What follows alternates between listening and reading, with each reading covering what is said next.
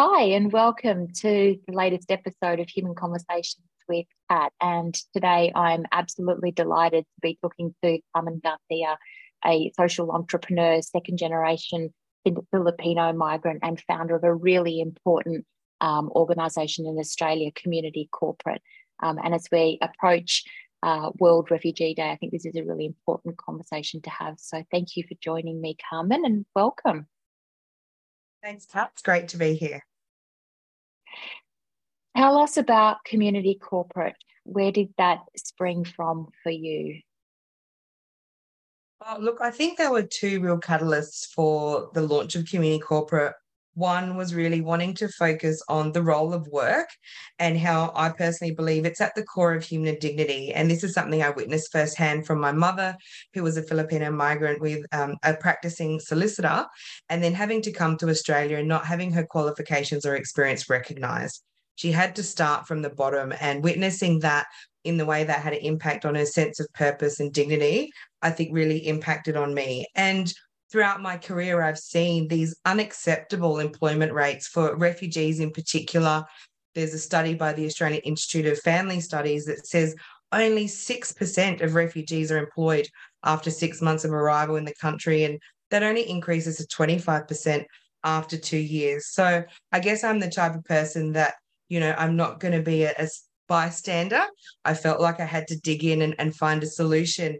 And I guess the second part of it was throughout my career, I really found there is an alignment with corporate Australia wanting or having that desire to really be inclusive and be that socially, globally responsible citizen, but they don't know where to start. How do you access this cohort?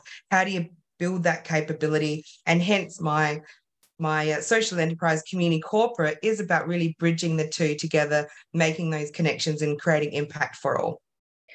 And I love that you've, you know, talk to the data about the unemployment rates because we're living in an unusual time where in Australia there's you know such a focus on skills shortage and low unemployment and yet everyone focuses on the headline rate you know 3.9 or you know just under around sitting around 4% but when you do the effort of digging through the data you go that is not the experience of the people you work with as well. That is not the experience of refugees migrants youth and women, their unemployment rate is significantly higher, but no one talks to that data. Like it's just buried in the ABS reports, and we all run around, you know, sort of going, the sky's falling down, the sky's falling down, unemployment is really low, but it's not like that for everyone.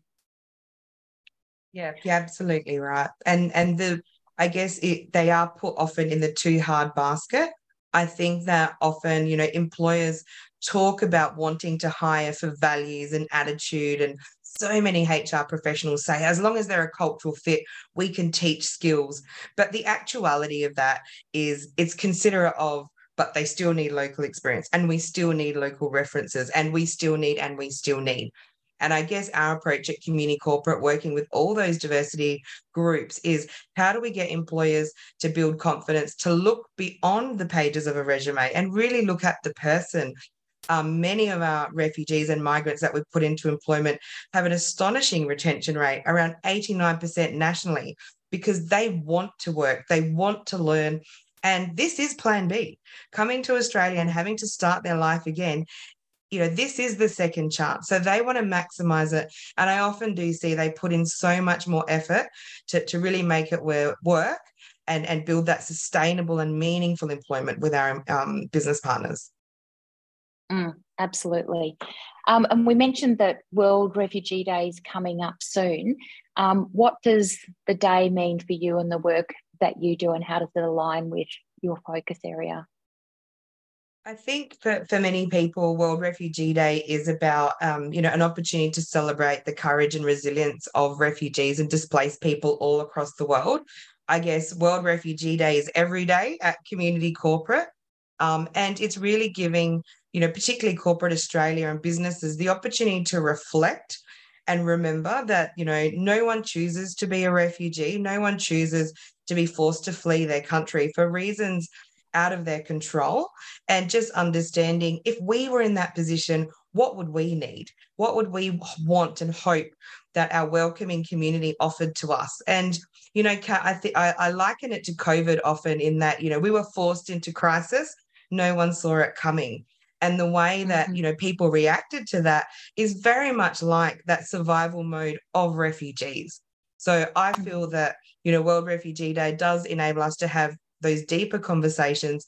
But I'm really proud that there are many corporates in Australia that use this opportunity to reflect on what they're doing and you know change the behavior give themselves that check-in point as to what they can do better and turn that good intention into real action uh, i don't know i won't tell you too much but one uh, employer ikea australia will be using the 2023 World Refugee Day to make an annou- uh, amazing announcement in their journey of um, refugee integration into their workforce.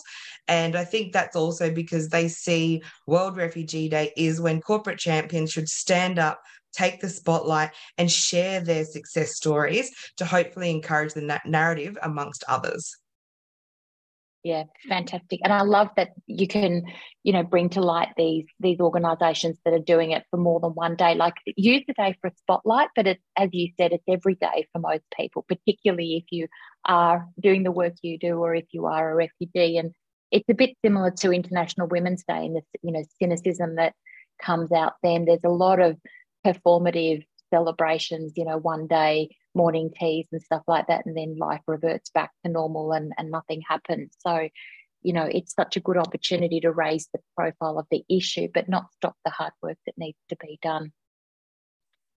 Let's talk about the barriers. So what you know obviously you're at the coal face of the employer as you said who have the desire and want to get started but then there's so many that just seem to you know put it in a too hard basket. What do you think are the real current barriers we're still needing to overcome in Australia with genuinely increasing the number of employment opportunities for refugees and migrants.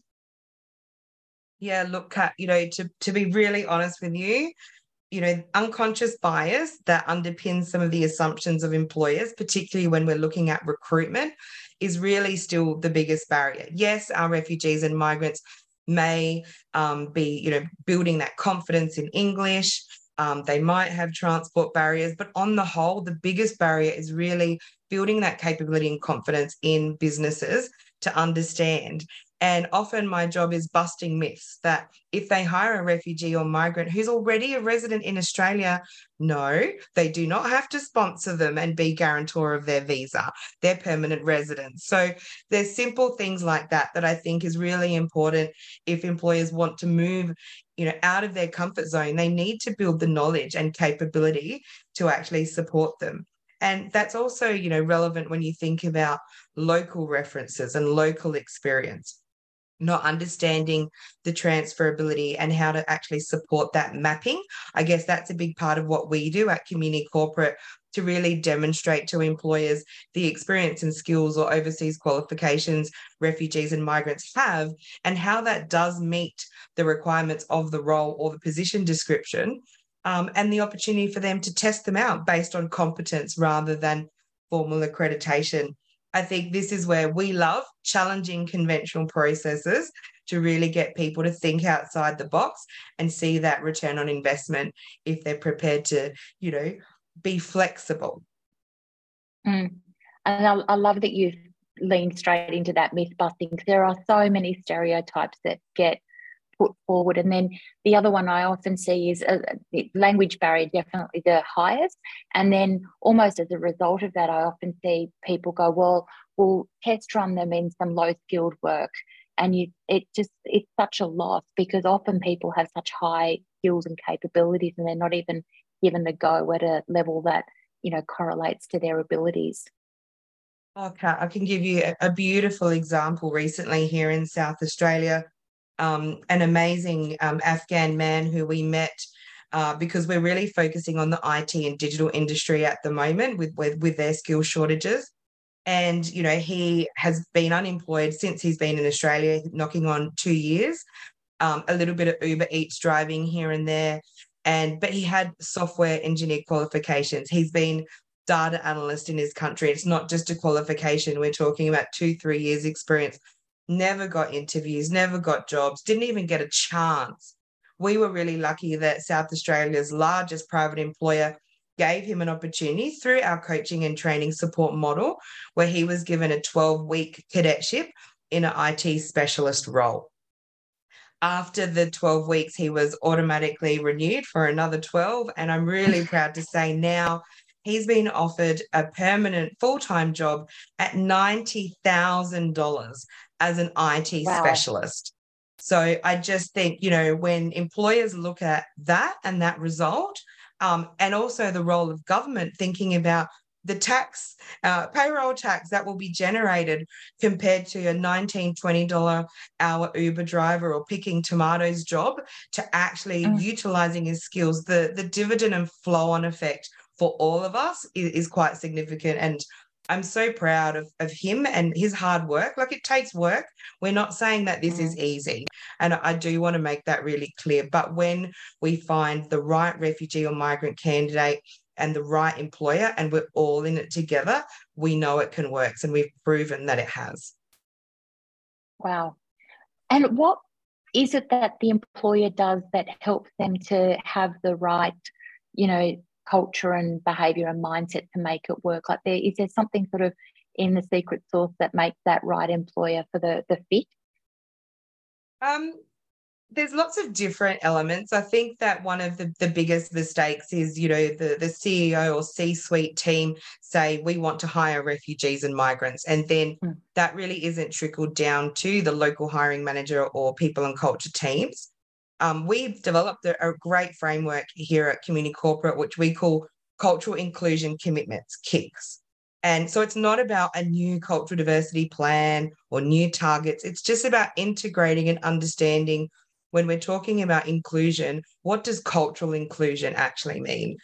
And we've seen the best success really from employers that have an open mindedness to still get the result or merit measure that they need, but doing it in a different way that still has meaning um, and benefit for all. So I feel employers that are open minded, that they're willing to work with us in a genuine partnership. Um, we've really seen that you know we can we can get the results that they need there are employers that I feel often come to us, Kat, honestly, as the last resort. They've they've mm. advertised mm. everywhere, so they think, but they only use Seeks. That's a whole separate issue of inclusive yep. uh, advertising. but you know, and and they've they've gone to the you know the government services, they've gone to labour hire, and they really really can't feel, and then they come to us, and it's very much. Mm you know, uh, under duress, under pressure. So they no longer have that foresight of flexibility versus employers that come to us as part of their whole recruitment strategy where we can supply candidates to consider amongst everyone else because we do believe our candidates can compete on merit with the mainstream mm. it's just a bit of extra support from our end and then getting the host employer ready through cultural confidence training and and these kick frameworks that we build into their business Mm.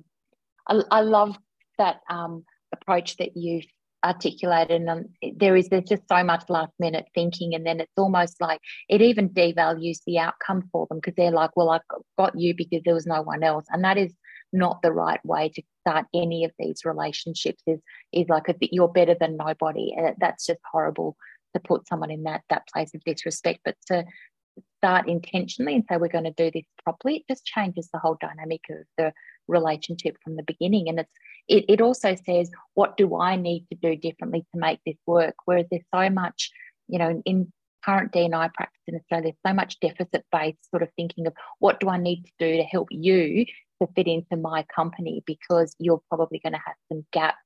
So I think it's sort of you, you're articulating the way in which it's a two-way street, I think.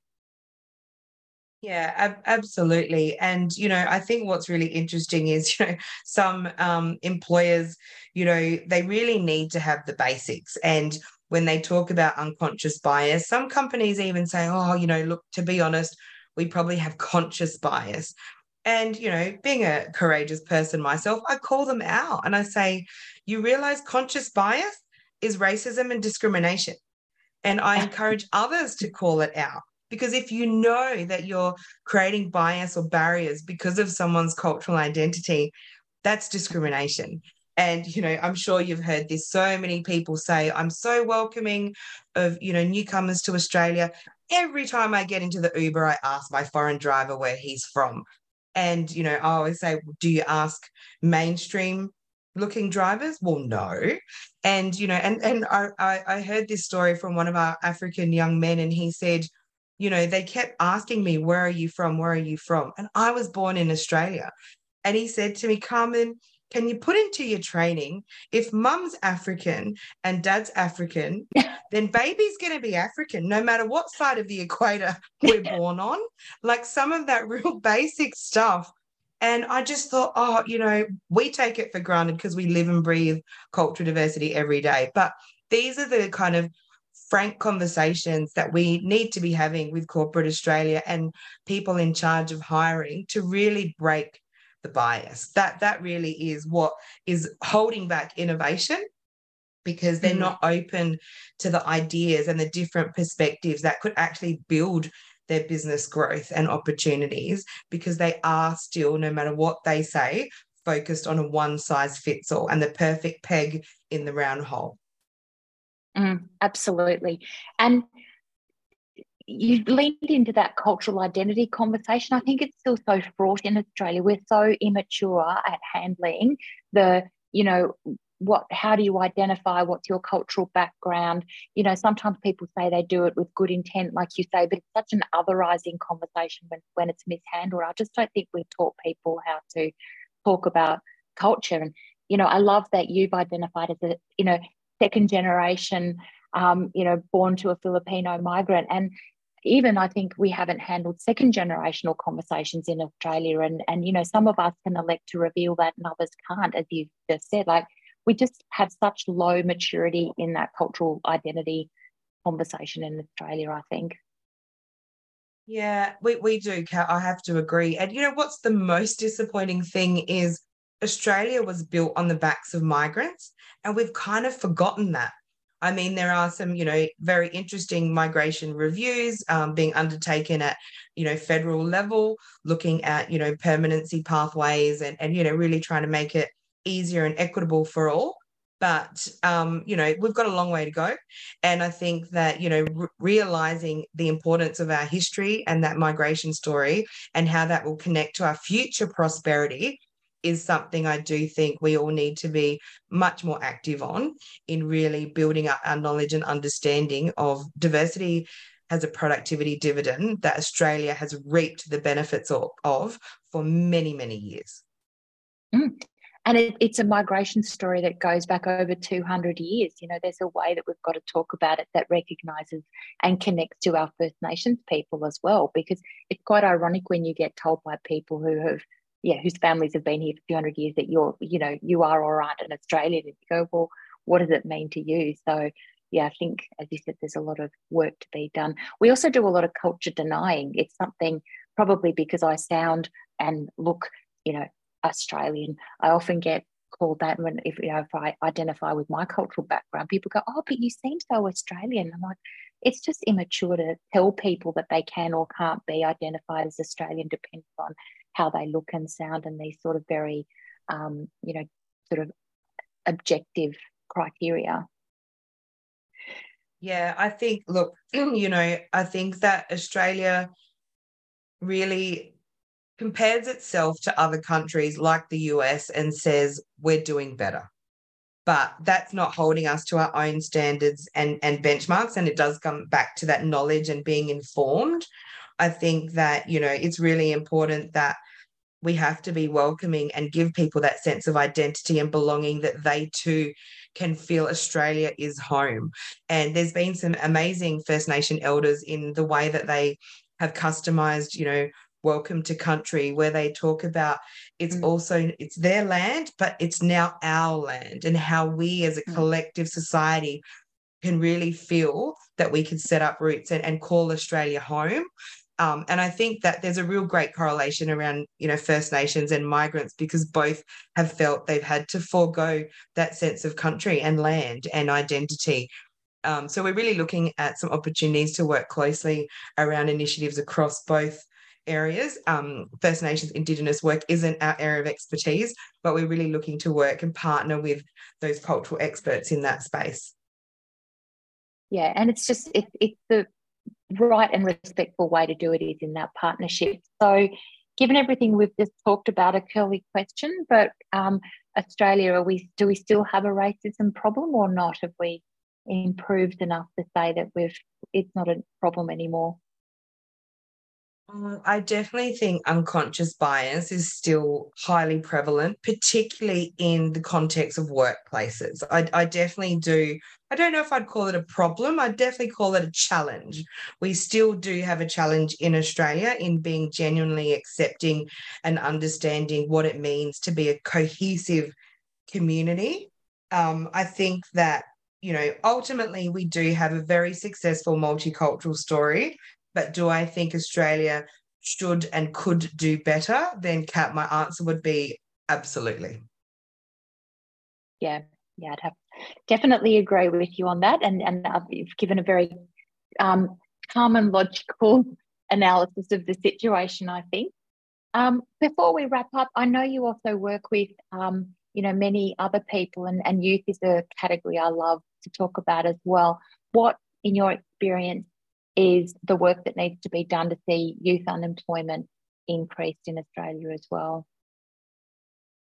Look, I think similarly for youth, the reason the kind of diversity and inclusion cohorts that we work with at Community Corporate are refugee, migrant, mature age women returning to work and youth is because they all have that perception of a gap or lack of experience, local experience on their resume.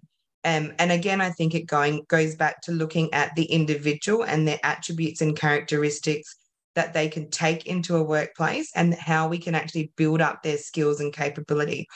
I think, you know, one of the things that I struggle with in Australia is a push to apprenticeships, to accredited training, instead of actually listening to listening to Australia um, uh, employers. What are the skill sets that they actually need? What are those practical skills that are in demand rather than going through and putting young people through all these certifications that don't actually land them a job or a pathway into their career. I think there is some real potential there. I do love the concept of learn and earn for young people because it does acknowledge that they are building up that capability and skill, but we do need to recognize that they have livelihoods too and they need that financial security. And often, you know, one of the key things we do find across working with young people and, and refugees is that, you know, casualized work just perpetuates this instability in their life. So, with a lot of our employer partners, even though they may put a cadetship on a, a casual or a fixed contract, the ultimate goal is permanency and whether that's permanent mm. part time or full time. Because it's only at that point that both young people and refugees can build a routine. We can help them build a budget. We can identify the extra earnings they have to save for that car or put the you know the deposit down on their own bigger house to support their family. The, these conversations are all connected to both vocational and non-vocational issues that mm-hmm. we work with and we work with the whole person and that's not different for young people. The assumption of apprenticeships and traineeships is you know many decades ago young people stayed with their families till they were 25 30 years old. That's no longer the case. The cost of living crisis that everyone is facing impacts on young people even more and i think this is where i'd love to see employers really supporting that learn and earn opportunity um, and giving them a go. Because the biggest issue for unemployment for young people is they don't even get their foot in the door. Yeah. And and not all young people are the same, just like with any other category of human being. I think there's a real lack of understanding the degree to which, in many families, that, as you said, that income of that young person is really essential to the whole family's well-being you know they might be one of the first ones to be getting a job or a really essential family member bringing in an income for either themselves or even a bigger group of people. Whereas i think we've seen you know a lot of younger people who are from a more privileged background in australia doing work experience or kind of like testing out working and it, it's come from a different place. But there are many young people who really as you said it, it, their livelihood depends upon it. You know food rent shelter cars transport So that learn and earn. Are there many companies adopting and understanding learn and earn, or is this a fairly new concept?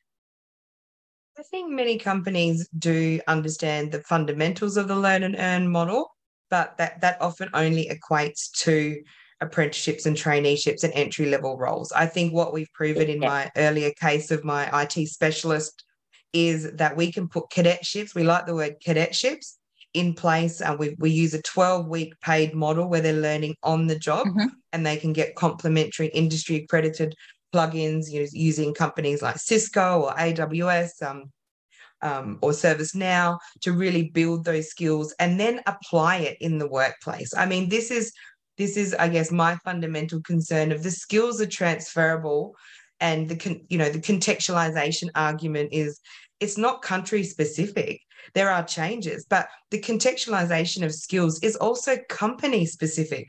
So putting someone in IKEA IT versus Accenture IT is still different. So we can plug that in and support that. That's not really a good reason in my experience. Yeah.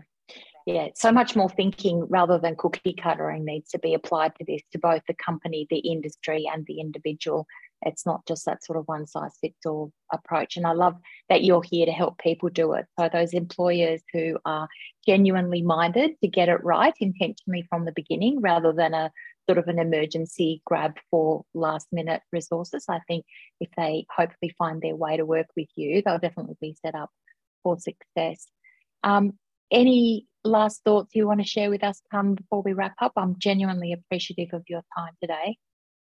Yeah, thanks, Kat. I think, look, you know, the biggest thing and message I would put out to corporate Australia and businesses is I know that sometimes there's a fear of un, you know unveiling or unearthing the underbelly and people are worried about what they might do wrong. I think this is where community corporate has been uniquely positioned. With my background in business as well i understand you know the triple bottom line and our approach is employer led because I genuinely believe if, if it's not about ticking a box and we solve a problem for an employer who is happy with high retention, then our refugee, migrant, young young person or, or woman also gets that long sustainable job and it benefits everyone. So I do encourage people. I'm here to have those frank and fearless conversations, but more so I'm here to partner with you to navigate through this because it is about progress, not perfection. And one step closer will unveil unlimited benefits and opportunities for your business. So I just encourage you to start a conversation, even internally. And I think you'll see there is great appetite to welcome our newest Australians into the workforce in Australia. Amazing. All right, let's together turn it into refugee year um, or the 365 ongoing days of the week and not one day. And um, there's a lot of lessons in there that you've shared with us. And I really genuinely thank you for it. And I hope that all of our listeners come knocking on your door soon. Thank you so much, Carmen. Thanks, Kat.